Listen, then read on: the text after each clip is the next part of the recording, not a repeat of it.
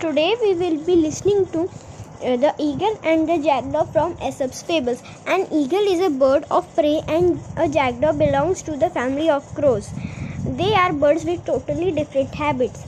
The eagle is strong and powerful. It catches fresh prey for every meal. It has sharp claws and a very strong beak. A jackdaw feeds on leftover flesh or grain or whatever. But in our story, the latter enjoyed imitating the former.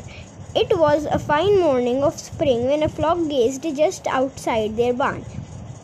An eagle was watching over them very closely. At the most opportune moment, it spotted a little lamb against, amongst the flock. It swooped down on its powerful wings and seized the lamb. lamb. The jackdaw saw the act and in wonder he crowed. What an amazing catch! The eagle will enjoy a lovely feast. Let me also try it. Thinking thus, he also thought himself to be big and strong and began to rustle its feathers just like the eagle.